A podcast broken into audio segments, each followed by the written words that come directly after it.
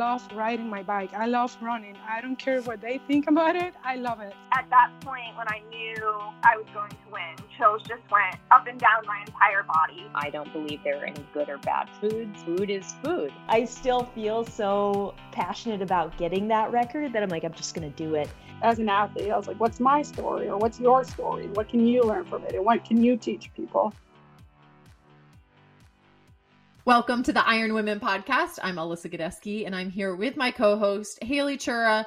Haley, you are on your five month plan to the World Championships, right? So if this is like uh, May, it's April, May seventh. May seventh is no. the oh, yeah, okay. no, but I'm like, I guess I'm thinking if we were only having World Championships oh, in gosh. October as per normal, this would be like April May timeframe. So we would be just like emerging from our winter cocoons and hitting the ground running literally to like get do that build. So, but you're like there now inside the winter cocoon, hitting the ground running. I feel like I'm still winter cocooning. I feel like um it is I mean, no, it does not feel like May. It feels like January. It's like snowy and cold and dark and so I don't know how this is going to go. I I don't know. But um but you know, last week I was very excited about a certain football game and so I've been distracting myself with that. University of Georgia Bulldogs won national championship. I know I've been talking first time they broke their 30-year drought streak, right? 41 year drought. 41 Holy moly. That's older than us, Alyssa. Older than our inside tracker inner ages, even. um, yeah, it's That's definitely been a while. Yeah. I mean, well, congratulations to you. Yeah, I did so I'm hear like, the news the next day and I was like very excited for you. I'm I'm like buzzing from that, and there's just like you know it does give me a little extra boost a little bit when I get. On. It's on... a good year to be a dog, then. Yeah, it is. It right? is. So you know, I'm like you know, it just I I I am a good you know a big fan of the Georgia Bulldogs in general, all the athletic programs, and it was fun to kind of celebrate with some of my fellow alumni virtually and um, reminisce about our glory days, and then also take you know, take advantage that I get to still like go hard some days and, you know, in a different way on the bike running. I still go hard in the pool though. I mean, that actually shocks me some days where I'm like, wow, I'm still doing this. And I like am actually still pretty fast. so I'm like, go me, go University of Georgia Bulldogs. I'll take it. That was a good set of 400s the other day.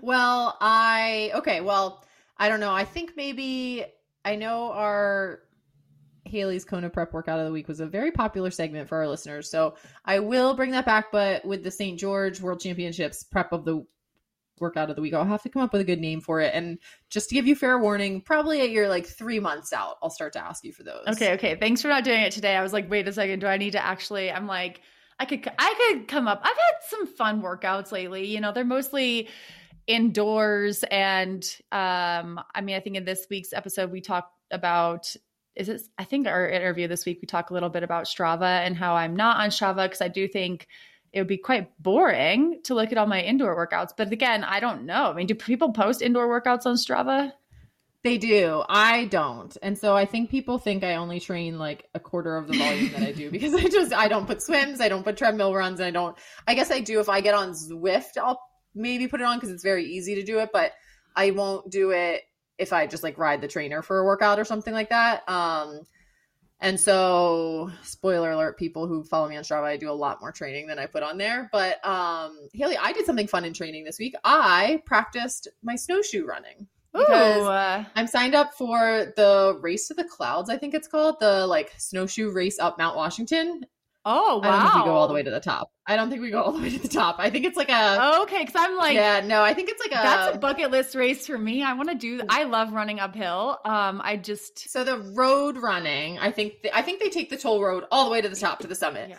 I think this, and I need to double check. I think this is like a, it's a 10k total, and I want to say like a good like five or six k of it is on like groomed golf course type of trail like paths or something and then you go up and i want to say you only go like halfway or something Still. um i don't i don't think we go I mean, all the from way what to i've heard that winter, is a very legit uphill run it could well today actually there was like this crazy snow wind storm and we had like 57 mile per hour winds here where I live.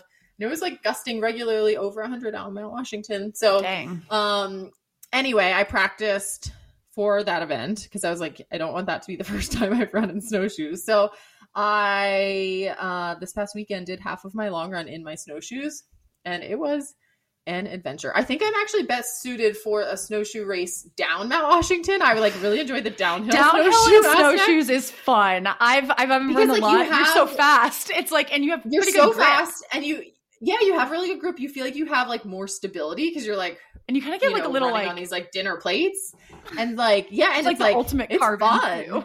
It's Yeah. like I'm like that's where like Nike got the idea is from snowshoes. But yeah, no, running Yeah. downhill in snowshoes is very fun. Snowshoe running is hard. I do think it's hard. It's really hard. I mean, but I I will say so as per usual. I was like, "Oh, I'm running 20 miles, so I'll do 10 on the like normal running and then 10 in my snowshoes." And 10 miles in snowshoes was a lot of snowshoe running. And so it but, you know, I will say it was one of those things where I was like I had some issue, like I had to figure it all out. Like it gave me enough time to get really frustrated, allow myself to sit in that frustration and then overcome the frustration and like fix some of the things that were like you know like it, the 10 miles is the span of the whole evolution so that by the end i wasn't like kicking myself and giving myself these like cuts on the insides of my ankles and i had like kind of mastered the gait i needed and i was climbing a little better and it was it was fun i like it Wow, wait, a 20 mile run. Did you already say how long this race is?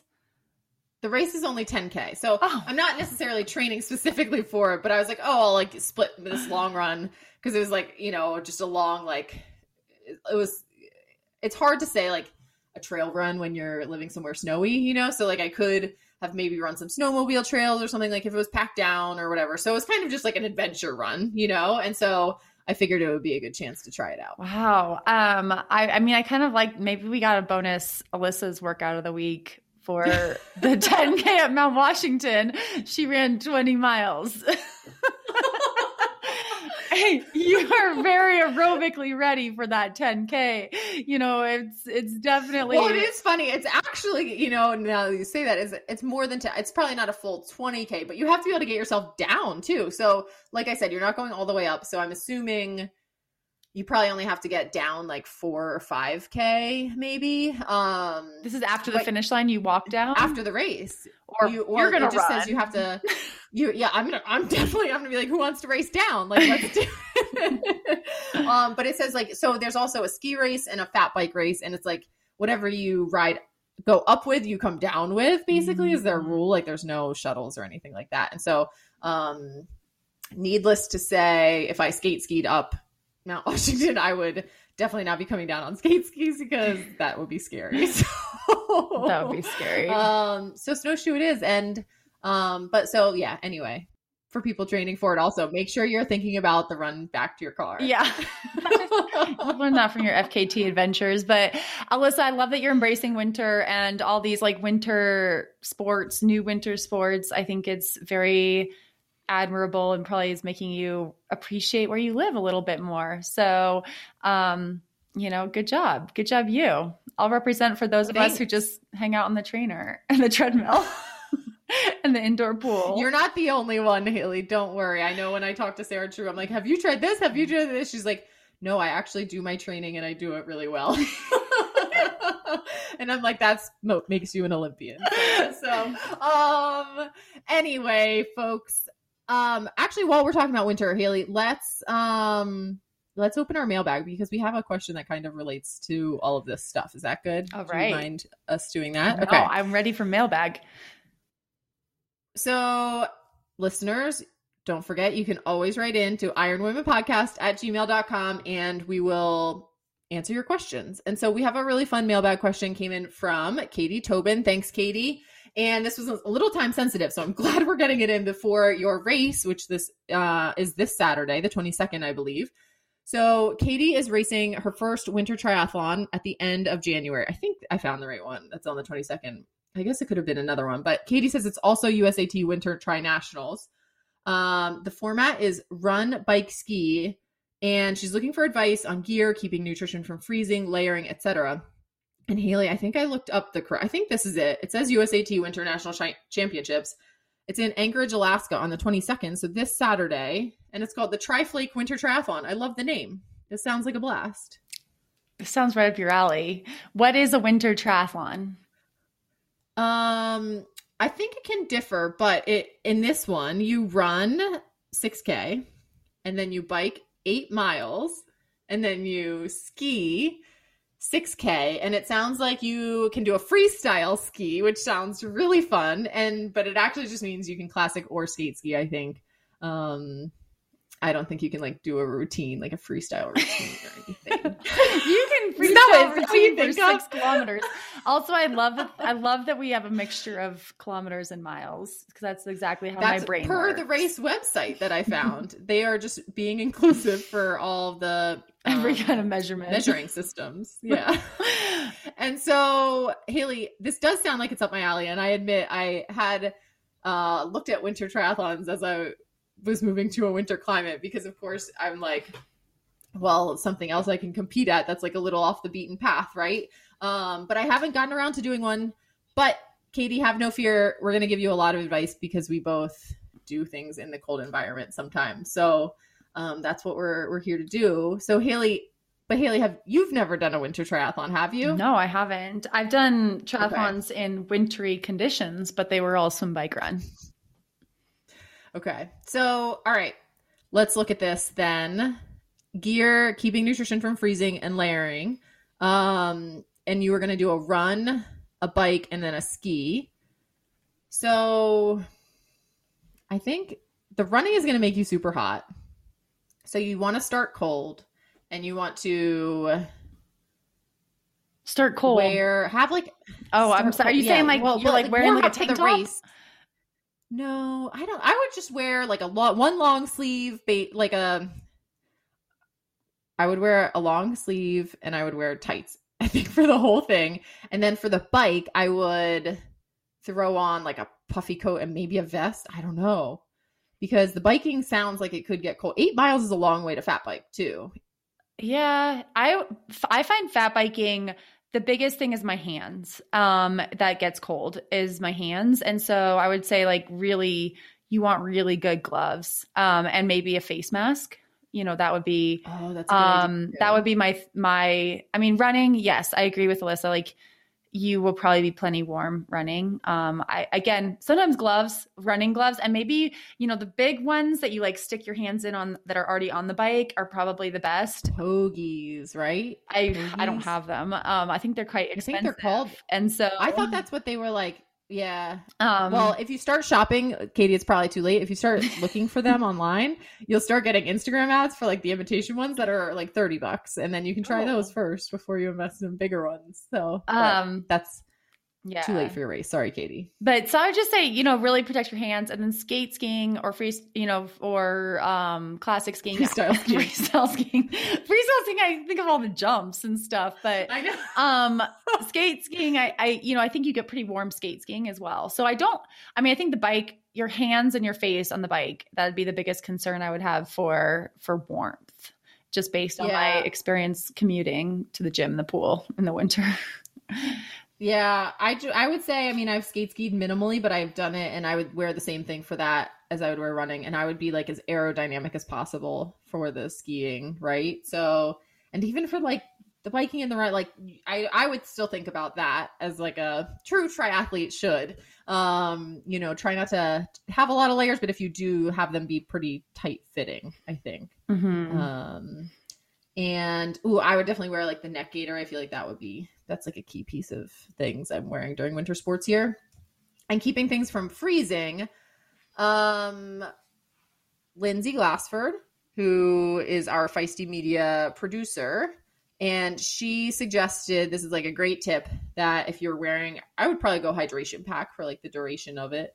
Um, although it's pretty short. I don't know. I'd have to do the math on how long it would take, but if you do a hydration pack, your valve or your straw will probably freeze. So tucking that into like if you're wearing a vest or something, your top layer and keeping that as close to your body as you can so that it doesn't freeze will be key. Otherwise, you'll just be carrying around a pack of hydration that you can't Oh, drink out of. that'd be so, frustrating. sad.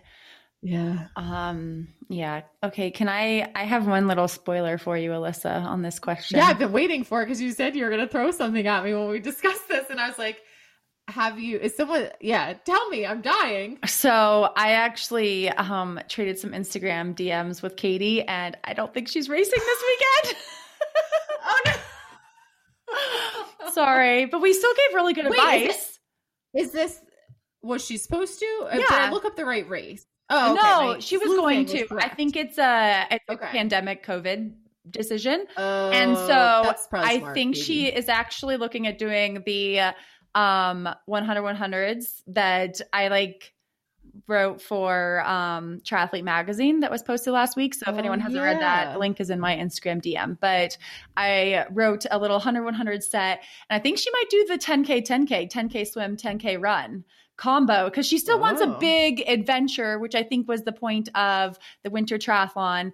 And so katie we we support you on um on that venture as well. And i already gave all my advice in that article i have nothing else Oh, so that's good. So we don't have to worry about if our advice is good or bad. And we we now have probably a season, I think, for me to hopefully find a winter triathlon. I can do it, and then I can give everyone some better advice. Yeah, Katie, you makes me feel definitely better. piqued Alyssa's interest. Uh, Like she was, she's. I, I actually feel like I, I, I kind of didn't want to tell her about the Instagram exchange because I was like, I'm gonna crush Alyssa's spirits because she's so excited about this. But I can't wait till you do your own. Maybe you could start this in New Hampshire. I feel like no, the Triflake New Hampshire. I felt like I was going to open this race website. And it was going to tell me it was in New Hampshire. I feel like New Hampshire's made for these things. but- Alaska's kind of far. Yeah. All right. Well, um, mailbag is always fun for various reasons. Iron Women Podcast at gmail.com. Send us your questions. And Haley, we have some feisty media news, which is exciting. Ooh, ooh, what's the news?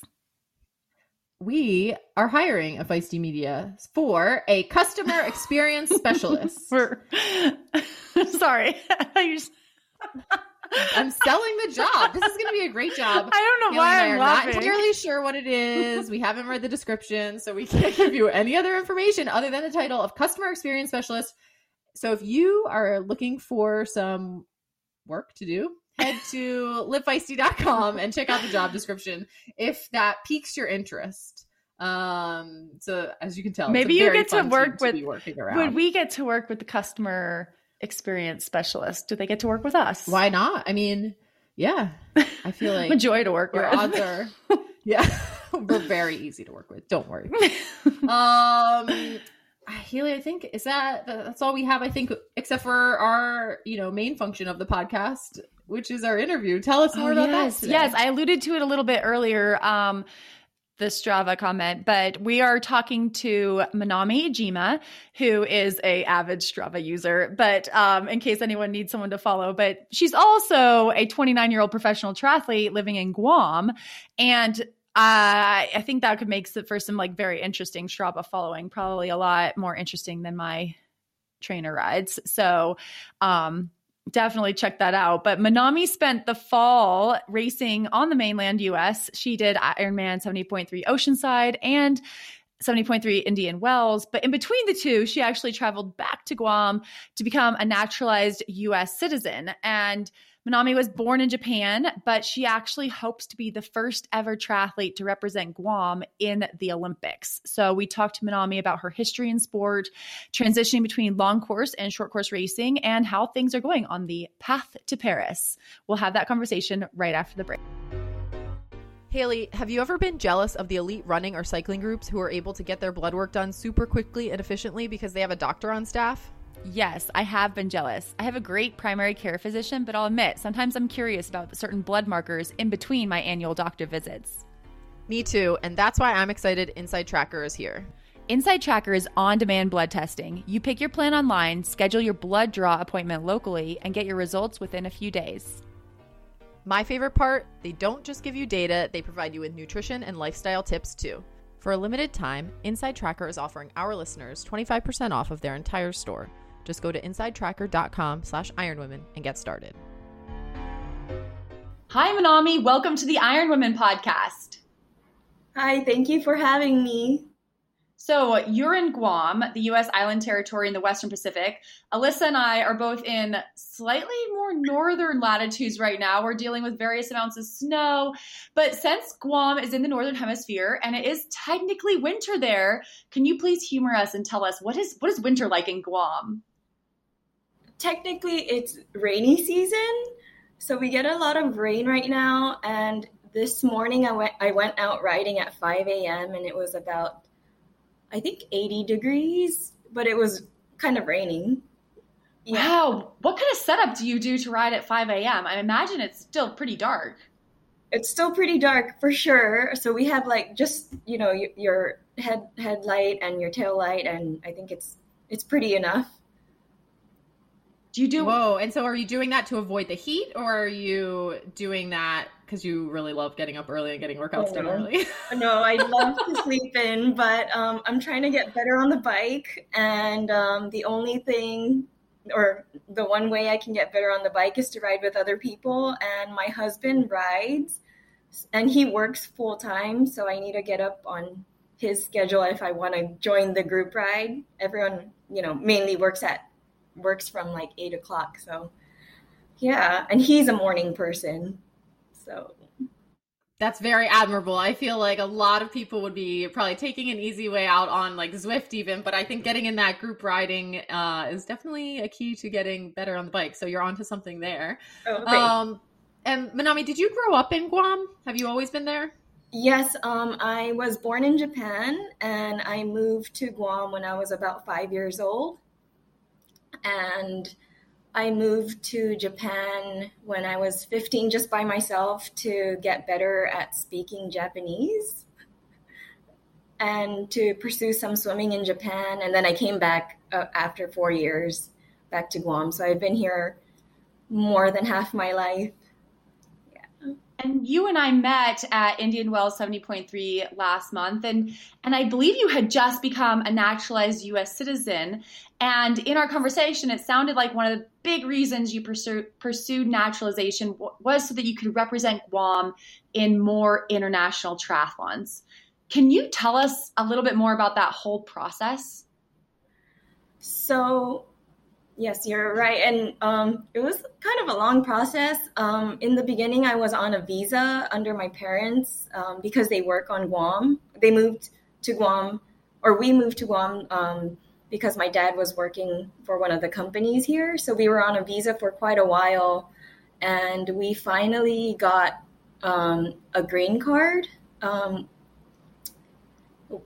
in 2013 I believe, 2012 or 2013. And then I had to hold that for at least five years, pay taxes to Guam, which we've we, we've always paid taxes to Guam, but um, got my green card. And after five years, you can decide whether to become a permanent or just to hold the green card or become naturalized.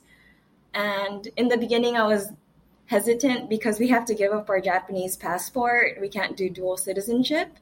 But then um, I live here and I've been here all my life, and I consider myself an island girl more than, you know, a city girl. So I was like, okay, if there's more opportunities to represent Guam by getting naturalized, why not take the leap? Yeah. How was it? Did you have to uh, like take a test? And I mean, I've, I've had a couple of friends who've who've become citizens. And it's it is a long process like multi-year process. And obviously you were doing this through the pandemic when things were a little slower. Uh, did it yes. did it go smoothly for you? Actually it did surprisingly. I heard like all these stories where it took like forever like you know two three years and whatnot. But i applied for citizenship in i believe march of 2020 and i already taken my naturalization in December, so it didn't take the whole year. Yeah. Well, from March 2020 to December 2021, or or 2020, or sorry, I'm sorry, I'm getting my dates wrong. Um, it's it's March easy these days. you know, I feel like anything that started in March 2020 is like basically a blur after that. So yeah, no, you're totally fine. yeah. Oh, so last year, last year, Happy New Year's, by the way. I totally forgot. Um, March 2021, and I got it the same year in December 2021. Did you have a little party? No, oh, actually, I got in November 2021 because I did Oceanside, and when I was leaving Oceanside, I got the email that I needed to head head back to Guam to get to go through the naturalization ceremony. Oh. So, and I was supposed to stay in Hawaii, um, but flew back to Guam, stayed in Guam for five days to take the ceremony, and then flew back to Hawaii to train for Indian Wells. And did you get to have a in-person ceremony with the the state of COVID and everything? Did you at least get to do that? Oh, nice. Yeah, we did. Um, but I um, there was a lot of people canceling, so I think about thirty or twenty or thirty people um, came to the actual ceremony when there was supposed to be, I think, around fifty. Wow. Okay. Yeah. Well, congratulations on that. I think that's a cool story. And um, I hope, you know, I'm sure nothing has changed too drastically in day to day life, but I do hope that we get to see you uh, representing Guam in, in a race in the not too distant future as a Guam citizen. Thank you. I hope so too. And so, just to kind of, this is something I didn't know, so I'm assuming many of our listeners are probably in the same boat. Is that Guam sent five athletes to the Tokyo Olympics last summer, but if you, um, but if you qualified, you'd be the first triathlete. So, how is the road to Paris going so far? That's a big question, I know. Um, like I told Harry, um, Haley in Indian Wells, we had no clue what, or we still don't really have any clue what to do. But um, we found out that um, they start the points point accumulation for the Olympics in May. So we were like, okay, then we need to get to races, and we're we're we're at that right now. and you're saying we, as in you and your coach, are kind of now navigating this this road together. um, my coach and my sponsors and um, Guam Triathlon Federation because they've never had an athlete that you know could potentially represent Guam at ITU races. So it's kind of a first for all of us. That's really Yeah. cool. And I do think I think that, you know, World Triathlon Series and World Cup Series, all those races were just recently announced and I saw that there were several in Asia. So hopefully you're not having to make quite as long of trips to to collect those points. I hope so too because I don't have any points and I'm starting from the bottom and I'm pretty sure that we have to go through like the continental races before you know going to the bigger or being able to go inside the bigger races. And the cases are going up in like the Philippines where they usually have the races so yeah we have to keep yeah we we're open to any races and most of the racing starts in May so hopefully things kind of settle down again. Yes, keep keep those group rides going so you're ready. But I, I am really curious because I grew up competitive swimming. I'm assuming you grew up as a competitive swimmer as well, and uh, I know that I grew up with the dream of competing in the Olympics. So, were the Olympics was that always your childhood dream, or has this come about more as you an adult and you had this opportunity to represent Guam? Um, it actually wasn't. I never really knew about the Olympics. I know it's it's weird. I never really thought about the Olympics or really knew about. I watched it, but I was I never thought I could get there as a swimmer. I wasn't that great of a swimmer. I was like a little above mid pack in Japan, and I was like, okay, I probably won't make it to the Olympics, but never thought of it. And then triathlon came along, and I was like, hmm, maybe we can consider it. And yeah, I love how like slightly above mid pack swimmers make the best triathletes, right? It's like I you know, in my head, so I'm like, darn you guys, you're just you're like the best swimmers in the triathlon community. So you can you can use those skills for good in triathlon for sure. yeah. I mean, I tried to hang on Haley's feet at Indian Wells, and I I totally lost her after like the second buoy. I was like, oh my gosh, where did she go? It, it I had a little advantage because I like I've I've had a lot of practice swimming through the pro men's field. We've talked about this many times. And that was where I got you. You need to swim in a more crowded lane. Get all your friends to get in there and I you'll get used to it. No. Um yeah, and I couldn't see I couldn't see your feet like in the in the um what is it the glare. Yes, I was, it was wearing regular goggles. Yeah.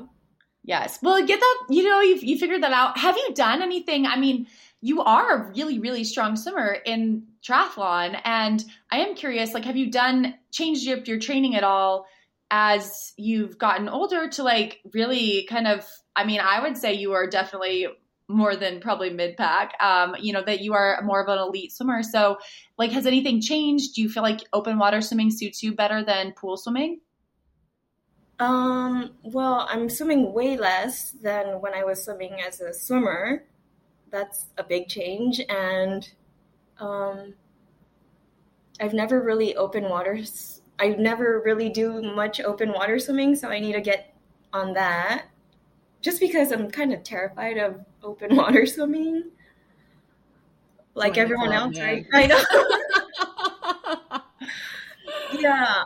Um, but I need to get on that. Um, there's one group swim that goes out in the ocean on Guam that I know of, and I'm trying to get out there. But I thought um, riding was my priority right now.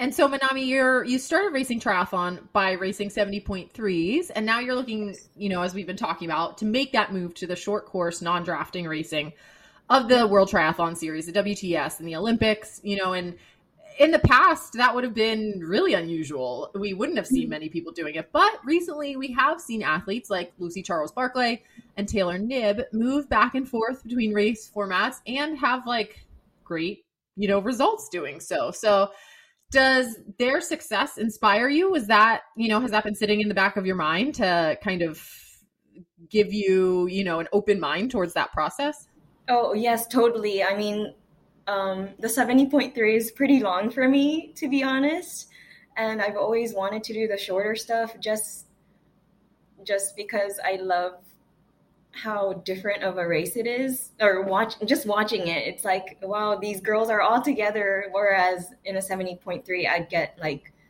really badly dropped after the swim and be alone for the whole day. So i was kind of interested in seeing how i could race in a shorter distance and not be like left behind 10 20 minutes And but yeah i mean i feel like oh sorry oh no, go ahead, go ahead. I don't know. I feel like a lot of the 70.3 girl ladies can totally do a shorter distance race and excel at it. So I was like, okay, maybe I can try it too. I know. I think when we had Jeanni Seymour on, who placed second at the recent World Championships, or no, Taylor Knibb was saying Jeanni wants should do some shorter distance races. So maybe this is something we're going to see, which I think is really exciting. We've seen, you know, some some other. Uh, I guess this last weekend in Pucón, Luisa Baptista, she just had an incredible race. ITU athlete um, or world triathlete, world triathlon series athlete, you know, racing 70.3 distance. And I imagine she's not done with world triathlon series. So I think that we are going to see a lot of overlap between those two formats. well and part of it is too i mean you know the opportunities right like there used to be a lot more short course opportunities i guess in especially in uh like non-draft short course and then those athletes might kind of go back and forth between the WTS stuff and things like that. But so for you, Manami, like being able to see this opportunity that you can kind of take advantage of and seize, I think is is going to be great. And I think um, there's definitely, I'm sure, other other professional women who would love to have an opportunity like that to you know spin their wheels a little bit more at that short course distance. Yeah, that would be pretty cool, and I hope I hope more people do it too. I mean, I'm pr- totally inspired by Lucy Charles going, you know, all the distances. So it's pretty. I I feel like everyone can do it as long as you you know try and I guess try. I did I did the non-drafting Olympic distance at uh what LA Triathlon this past year, and it was really fun. That was brave, Haley. It was that was yeah. brave. I will say it was it was fun. It was like it doesn't it feels it still feels long. I was expecting it to feel really short and I was like this is the longest 10k of my life, but I will say it's it's just an interest it's a different racing dynamic and I think I had I had like 15 seconds over I think it was Megan Foley was behind me and it felt like a lot of distance. I was like, oh, I've got this, which is odd because if I only had 15 seconds in a 70.3, I'd be like, oh, they're right on my heels. Or 15 seconds in an Ironman, and it's like, oh, it's good as over. You know, they're definitely gonna. And so it's a, it is a different mindset, and it is, it is kind of fun, and it's that fierce racing, and um, having the both of them is is is a good good combo. So I like I like that you are joining the joining the crowd of of people who do both. Yeah, I hope you guys do it too. It'll be pretty cool, right? if everyone starts doing it because imagine going so hard and you have 15 seconds on a shorter race and it you know like like what you said you have a pretty good gap but then if you're going so hard and you only have 15 seconds on an ironman it's like oh my gosh i'm gonna blow up i can't you know keep this pace so it's i don't know i, I feel like it's pretty exciting I think my limited, my very limited days of short course racing are well behind me.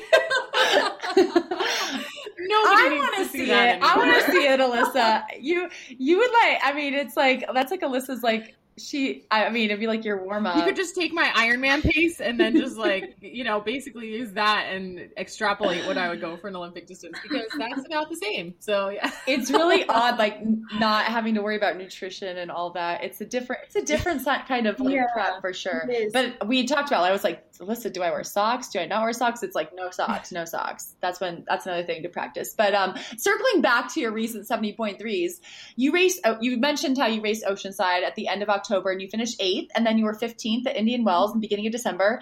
And due to, I think, injury and the pandemic, these were your first pro races in more than two years. So, what made you decide it was worth the trip to the mainland US to do those two races with a trip to Guam in between? Oh yeah, it was pretty hectic, but um, I think there was one. So we didn't have racing on Guam. It was mostly virtual races, and I did one and it wasn't really fun because you know you're just by yourself trying to push as hard as you can and I just uh, running a 10k by myself hard was I couldn't even do it. So and then we had a race over the summer, the Guam National Triathlon, which is a big one on our island to crown the national champ, which I couldn't be because of the naturalization came afterwards.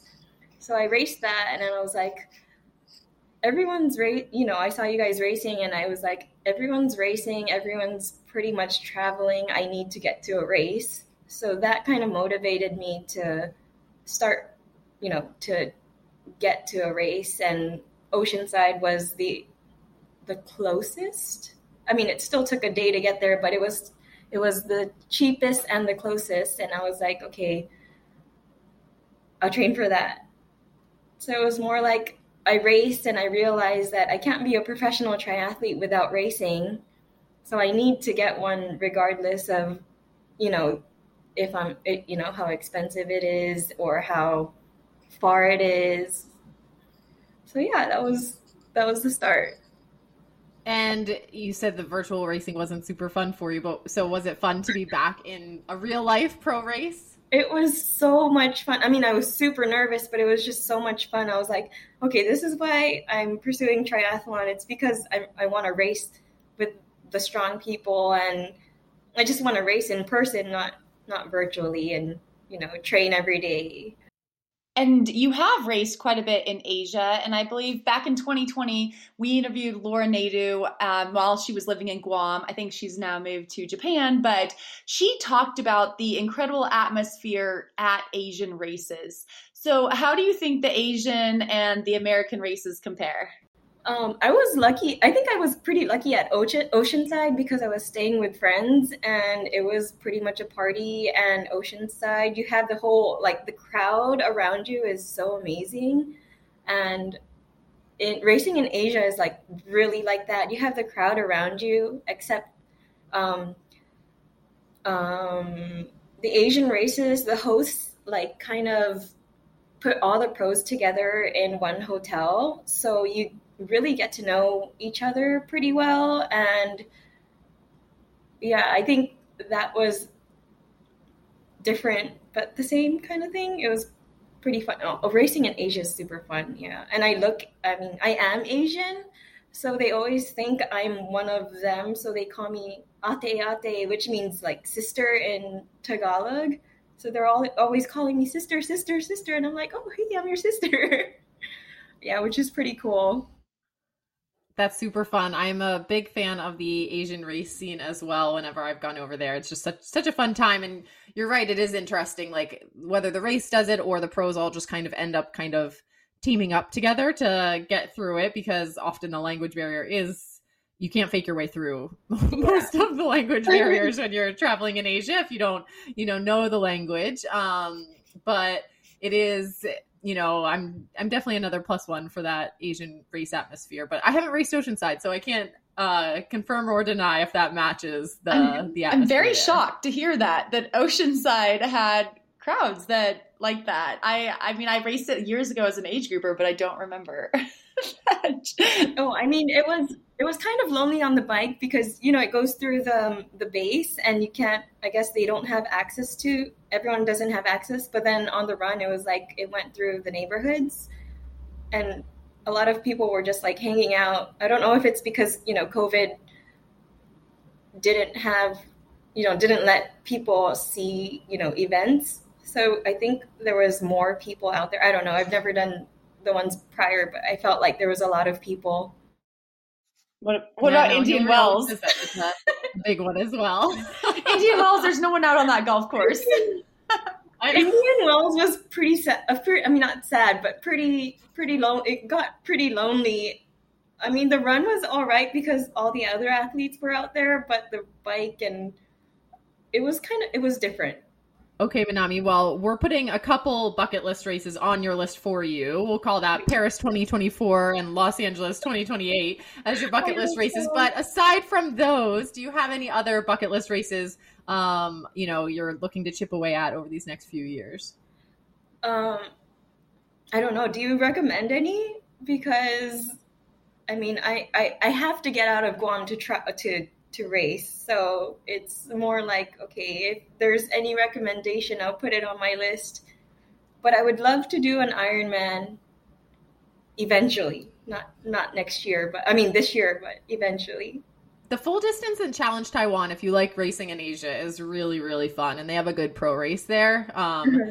I mean, I'll travel 48 hours to do that race, like anytime I can possibly fit it in. It's just, it's super, super fun. Um, and they do a really good job with it. That's always one that I recommend, especially if you're looking to do that full distance. Yeah. Okay. Got no, it. Um, I love South America. Um, which has to be even harder to get to from Guam. Maybe I don't know. I'm not sure. I mean, I think anything is probably hard. Um, you know, if Ironman Coeur d'Alene came back again, I do love that one. It's going to be a very different climate than Guam, but actually, it was really hot this year. actually, maybe not. yeah. What well, am I thinking? The other time I did it. You, I've done it twice when it's really hot, so it might be the exact same. yeah, you might love it. Like the heat? What? So you guys do like the heat because South South America is pretty hot, and I'm guessing Challenge Taiwan is pretty hot too. Challenge Taiwan is hot. Coeur d'Alene was exceptionally hot. I wouldn't say I love it, but I do think I do think I prefer. Well, I don't know what I prefer really. If you go, I don't like extremes. If you go far south enough in South America, it's not hot. You got to like Pucón, like they had this last weekend in Chile. Um, like even Ironman Brazil, it's like it's during their fall, I think, when you go to the southern hemisphere. So um, it's not too hot. So that is something I guess if you like the heat, maybe don't. But if you want like a change of scenery, major change of scenery, um, you know, that's one of the nice things about racing is that you can go all over the world. But um, you know, we yeah. we we I listened. I am curious because I think um, you we listened to you do an interview um, with Triathlete Magazine. I think it was the Triathlete Hour po- or podcast and you yes. you kind of mentioned how you were nervous about traveling and from Instagram, you know, it, it, looks like you did even more travel within the United States after Indian Wells. You visited San Francisco and Los Angeles. Um, I think then you went to your mom's home in Honolulu and then finally back to Guam. So, did things get easier for you as you continued to travel? Do you think you're you've gotten kind of the hang of it after a big trip like that? Yes and no. It helped that I had my mom on the second trip from Indian Wells to San Francisco to Los Angeles. We like drove around, but um, it just helped because traveling alone and traveling with someone is way different. I don't know if that that's with you guys too, but um, it was pretty fun. I think if I was traveling to somewhere new where I can't really speak the language, like Europe, I think I said Europe, it would be a little nerve wracking. I mean, I'm willing to do it if I had to. You could totally do it. I mean, you guys do it all the time, right? So. Everyone, I mean, uh, we are incredibly lucky and fortunate by the fact that, like, pretty much most places you go, people speak English and are willing to just, you know, even if they don't, they're like very friendly and will help. But, um, yeah. you know, I always looked at it as because I don't speak another, I speak maybe a few words of Spanish here and there, but I always would just look at it as going during a race is super helpful because uh, there's all these people traveling from all over descending upon this like tiny town or city or something like that, right? So you're not the only one, and people are kind of coming across uh, people who are confused and might not speak their language more often, and that always helped me. And you can always like pick the other triathletes out of the crowd by being like, who's wearing their visor and they're like compression socks, and then you just walk up to them and like ask them for help, right? And so a lot of them will at least like speak English and help you. So um you can totally do it. I feel I have no doubts that like your experience in world travels is would set you up for success doing that. I need to think about it that way. Yeah, that's such a better way of thinking. Especially, well, worst case, there's a triathlete. Yeah, and especially if you're racing on the WTS, you know, that World Triathlon Series circuit. I mean, they're all everyone's traveling together, going to all these places. I feel like they're all in the same hotels, quarantining in the same hotels. So, um, yeah, you'll it'll it'll come together. But I do think it's one of those things that it, for me, it got easier as the more I done, the more I did it. Like the more I've traveled, the easier it gets. Like the more I'm like, okay, what can go wrong? Have I been in this situation before? How do I get out of it? And I will say, like the translate feature on your phone, you know, that's always very useful too, using technology. Google Translate. yes. Um, and oh, this is kind of off the wall, but I heard when or when you were in Hawaii, I believe you had planned to run the Honolulu Marathon.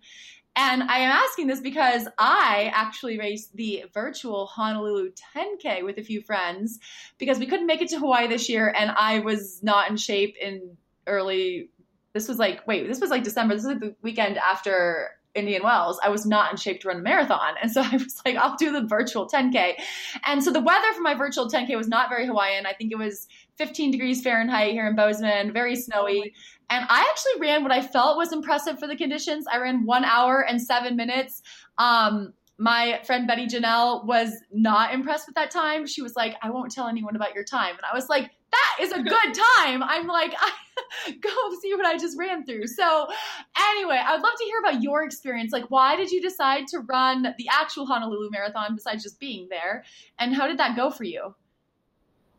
So, I only ran half of it because at the 13 so one uh, so this hawaiian runner he's 57 and he wanted to break three hours he's like a local legend in hawaii um, his name is jonathan liao and so he was getting some recruiting some people to help him pace especially the first half because the trade winds are so strong right now and he wanted like you know like a draft and for us to block the wind.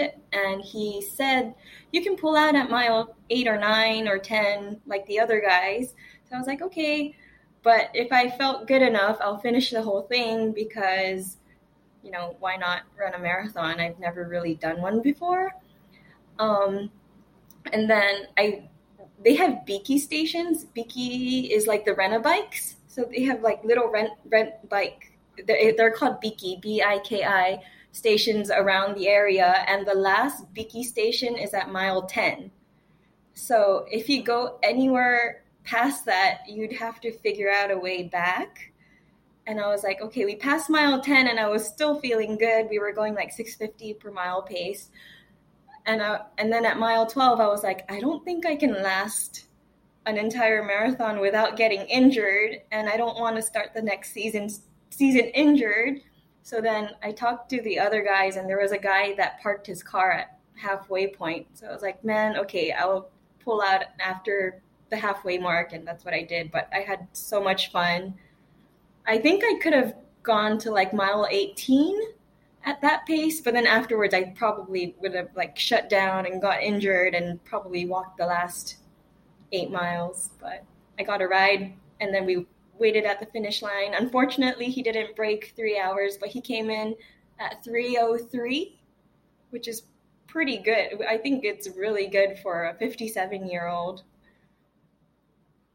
Yeah, that's really good. I I think that I am I, I'm just struggling to think what's running through my head when I would hit like my first of all even like offering to pace a sub 3 hour marathon and be like maybe I'll be able to run the whole thing, you know? And then what would be running through my head at miles, you know, 6 probably much earlier than was running through your head like I don't know about this right now. So it's admirable that you were willing to to jump in and and help him and um I think it makes sense probably for you and your goals right now not to have maybe overshot the mileage that day. I know it was pretty like a, a disappointing because you know pulling out of a race, regardless of if you're doing it for fun or if you're doing it, you know, seriously, is kind of like, oh man, like you know, why did I DNF kind of thing. But looking back now, I think it was a smart decision. Yes, you have plenty of time to get back there, and maybe one of these days. I would love to run that marathon one of these days. I was in Hawaii in Honolulu once years ago when the marathon was going on and it was so fun seeing everyone afterwards like walking around with their medals and i was i was admittedly a little jealous and it starts really early in the morning right um it started at five o'clock or something like that but um yeah they have donuts at the like fresh donut fresh they're called malasadas it's like a donut without the hole in the middle so it's like those are really good. Oh yeah, oh yeah. I'm pretty sure you guys had some, right? But they're they have fresh malasadas at the finish line. Yeah. Haley, we might have to sign up and give it a go. Were you were you going to run the oh. marathon this year? Was that on the plan? No, no? I was going to run the 10k.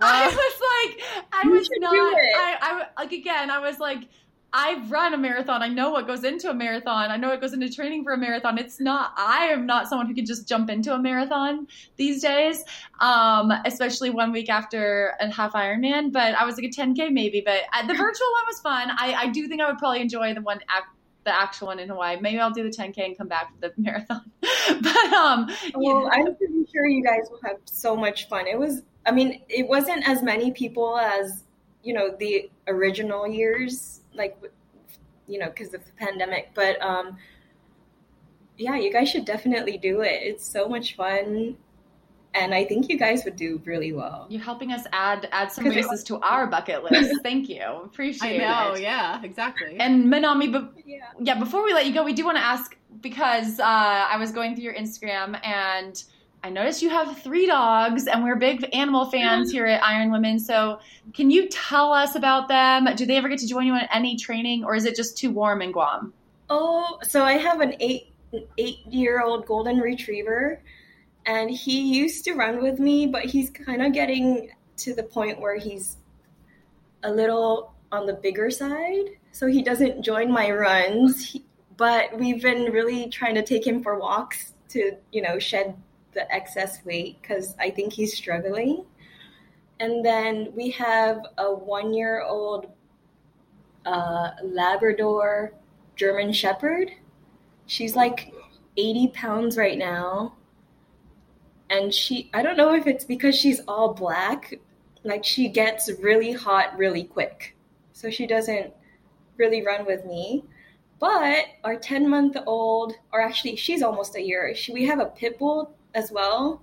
She's pretty small, like 30 pounds. And she, we noticed that she runs really well. So I think she's going to start joining me for the shorter, like three mile runs. Because anything above three miles, I think it gets too hot for them. That is quite a crew you have there a golden retriever, a lab, a shepherd mix, and a pit bull. I love it. Like such a motley crew. They're so cute. They're like right here staring at me they can hear all the voices and they always come. So. And Manami, we know it's, you know, we've talked about how hard it is to plan races and the fact that, you know, you have to basically travel if you want to be going to a race. So, have you thought for um 2022 yet, you know, where can we expect you maybe to see in these upcoming races you mentioned maybe starting in May? Um, and also, where can our listeners follow your journey online? So I'm looking forward to going back to Oceanside because I saw that they have it in April this year. So that will be the first race that I'll be going to, and then hopefully the ITU races around this region. I know they have one in Korea and one in Japan and Philippines. So if I can get into any of those races, I'll be racing those in May. And then we'll see how the year goes. But um, if anyone is interested in following my journey, I'm on Instagram, Manami Tries. Yeah. Well, thank you. And I'm on Strava too. Oh, Strava, sorry? Strava. No, no, I didn't mean to cut you off there. I know I, I am not very active on Strava, but I know others are, and it's all about those kudos. And Alyssa, are you on Strava? I am. Yeah, I get a kick out of it every now and then. I don't put like everything up there, but I I dabble. You, you're, you're secret. You're the secret trainer. yeah. Well, I don't use my watch for like pool swimming or treadmills. Like some people always have their watch going, so they always have mm-hmm. it, you know. So if I do something where I don't have data, I don't like go and enter it or anything. But um I do like to like and I don't build segments, but I like to like do runs and then see what stuff is out there. Yeah, I think it's a pretty good tool, especially being on the island. You can, you know, kind of. Yeah. Yeah, we don't really have much, you know, group rides or group runs, so I think Strava really helps, and it's like mind blowing the training that other professionals do. So it's like, oh wow, they're training 30, 40 hours. Whoa. Do you think But- anyone would give given me Yeah. kudos for my one hour, seven minute 10K race? Because I believe Yes, I, I deserved a lot of kudos. I, I think you can put up a Yes. picture too, so I could like show the picture. I'm like, that was it was a very impressive run. Maybe I should join. You brought Hawaii to Montana. Yes, exactly. Um, well, Manami, thank you so much for joining us, and congratulations on your recent races. Congratulations on your U.S. citizenship. We can't wait to see you representing Guam, hopefully on the road to Paris 2024. And enjoy the rest of your, you know, transition base building season as you prep for Oceanside and all those other races. Thank you, Haley and Alyssa. It was a pleasure speaking to you guys. Haley, have you ever realized that skincare is an all-season job? It really is, Alyssa. Winter can be just as harsh on my skin as the summertime sun. I rely on Zealios skincare products to get me through every season here in Montana. My favorite winter products are the body lotion, lip protection, and of course, Betwixt chamois cream. Mine too. And our Iron Women listeners can also stock up on Zealios products for the season ahead. Use the code IRONWOMEN at teamzealios.com to get 15% off. That's right, get 15% off at teamzealios.com using code IRONWOMEN. Big thanks to Manami for telling us about her whole history in sport and what it's like to train and race when you live in Guam. And I also, you know, I love a good dog story. And Alyssa, um, the opposite conditions compared to the heat in Guam. I know you just got a big snowstorm in New Hampshire. How is Ramona, your dog, handling the snow? Oh my gosh, thanks for asking. Well, she is really excited about the snow because she does we had really really cold. So we had like a very thin layer of snow and it was like feels like temperatures of negative 30 over the weekend hmm. and so it was really cold and her poor paws like i had never seen this before something was happening with the really cold and the paws and like she won't wear booties and it's this whole thing so she just wasn't really going outside and it was so sad and she would just you know be a sad dog but with the snow now it's like normal again and she just like doesn't care. I don't know why her paws aren't getting cold now but um she loves it. And we have some snow drifts because the wind was crazy and so we have like some really tall drifts of snow where in the yard you'll be walking and it's like two inches two inches two inches and then all of a sudden like 10 inches right? And so she'll just be like chasing a ball. We were playing I don't know what's it called when you throw a ball for your dog and they chase it and they don't bring it back. No, Oh. You're taking yourself for a back. walk? yeah, You're when like I- playing with yourself? yes, we were playing that in the yard today, and um, You're like throwing a ball and then you both go get it. it is. It's like, and I like sometimes I fake, and I'm like, "Come on, bring it back," and I'm like, "Oh, not this time," and I like pretend like it's just that time she doesn't do it, Just in case someone's time. watching. every every time. Um, but anyway, she was. It's like so cute to watch her like gallop through the snow, like, and all of a sudden gets surprised deep, and she's like, "Whoa!" But she loved it. She loved playing with the ball in the snow. Um, so yeah, it really does brighten my day to like you know have her just out there in the snow and and loving it too because at the end of the day, she wasn't happy with the temperatures in Virginia. So it's really nice that she enjoyed the relocation to a colder climate. Yeah, there is something so special about dogs frolicking in fresh snow. So I'm glad Ramona and is like when she, living like her best you life. take pictures of Cowboy like this with like the snowflakes on his nose and like in his Yes. face hair and stuff, and it's so cute. And they just look so like what, like oops, you know. So- It is cute. It good, Yeah. does make for some good photo ops. And Cowboy can run a lot further in the snow because then they can also eat it and it tastes good and it's like a water source. So then you don't have to She carry loves water to chomp the snow. Like sometimes we go out for a walk and she'll just like dive into the snow and start chomping right away. And I'm like, you have a bowl of water like five feet away inside. It's But- special. It tastes better, maybe. I don't know. But Do they not um, get brain freezes? Probably not. I don't know. Oh. but um um Who has a podcast with a mailbag we can write that into? I don't know, Alyssa, but um, keep enjoying the snow. Keep trying those new sports. Um, keep training for your winter triathlon debut. Bye, Haley.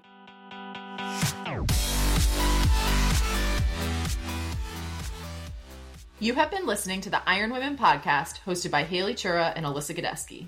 Iron Women is a production of Feisty Media and is edited and produced by Lindsay Glassford. Head to livefeisty.com to find more podcasts, events, stories, and fresh perspectives. Thank you to our sponsors, Nuun Hydration, Zealios Skincare, Orca Sportswear, and Inside Tracker. You can find all websites and discount codes at ironwomenpodcast.com. Thanks for listening.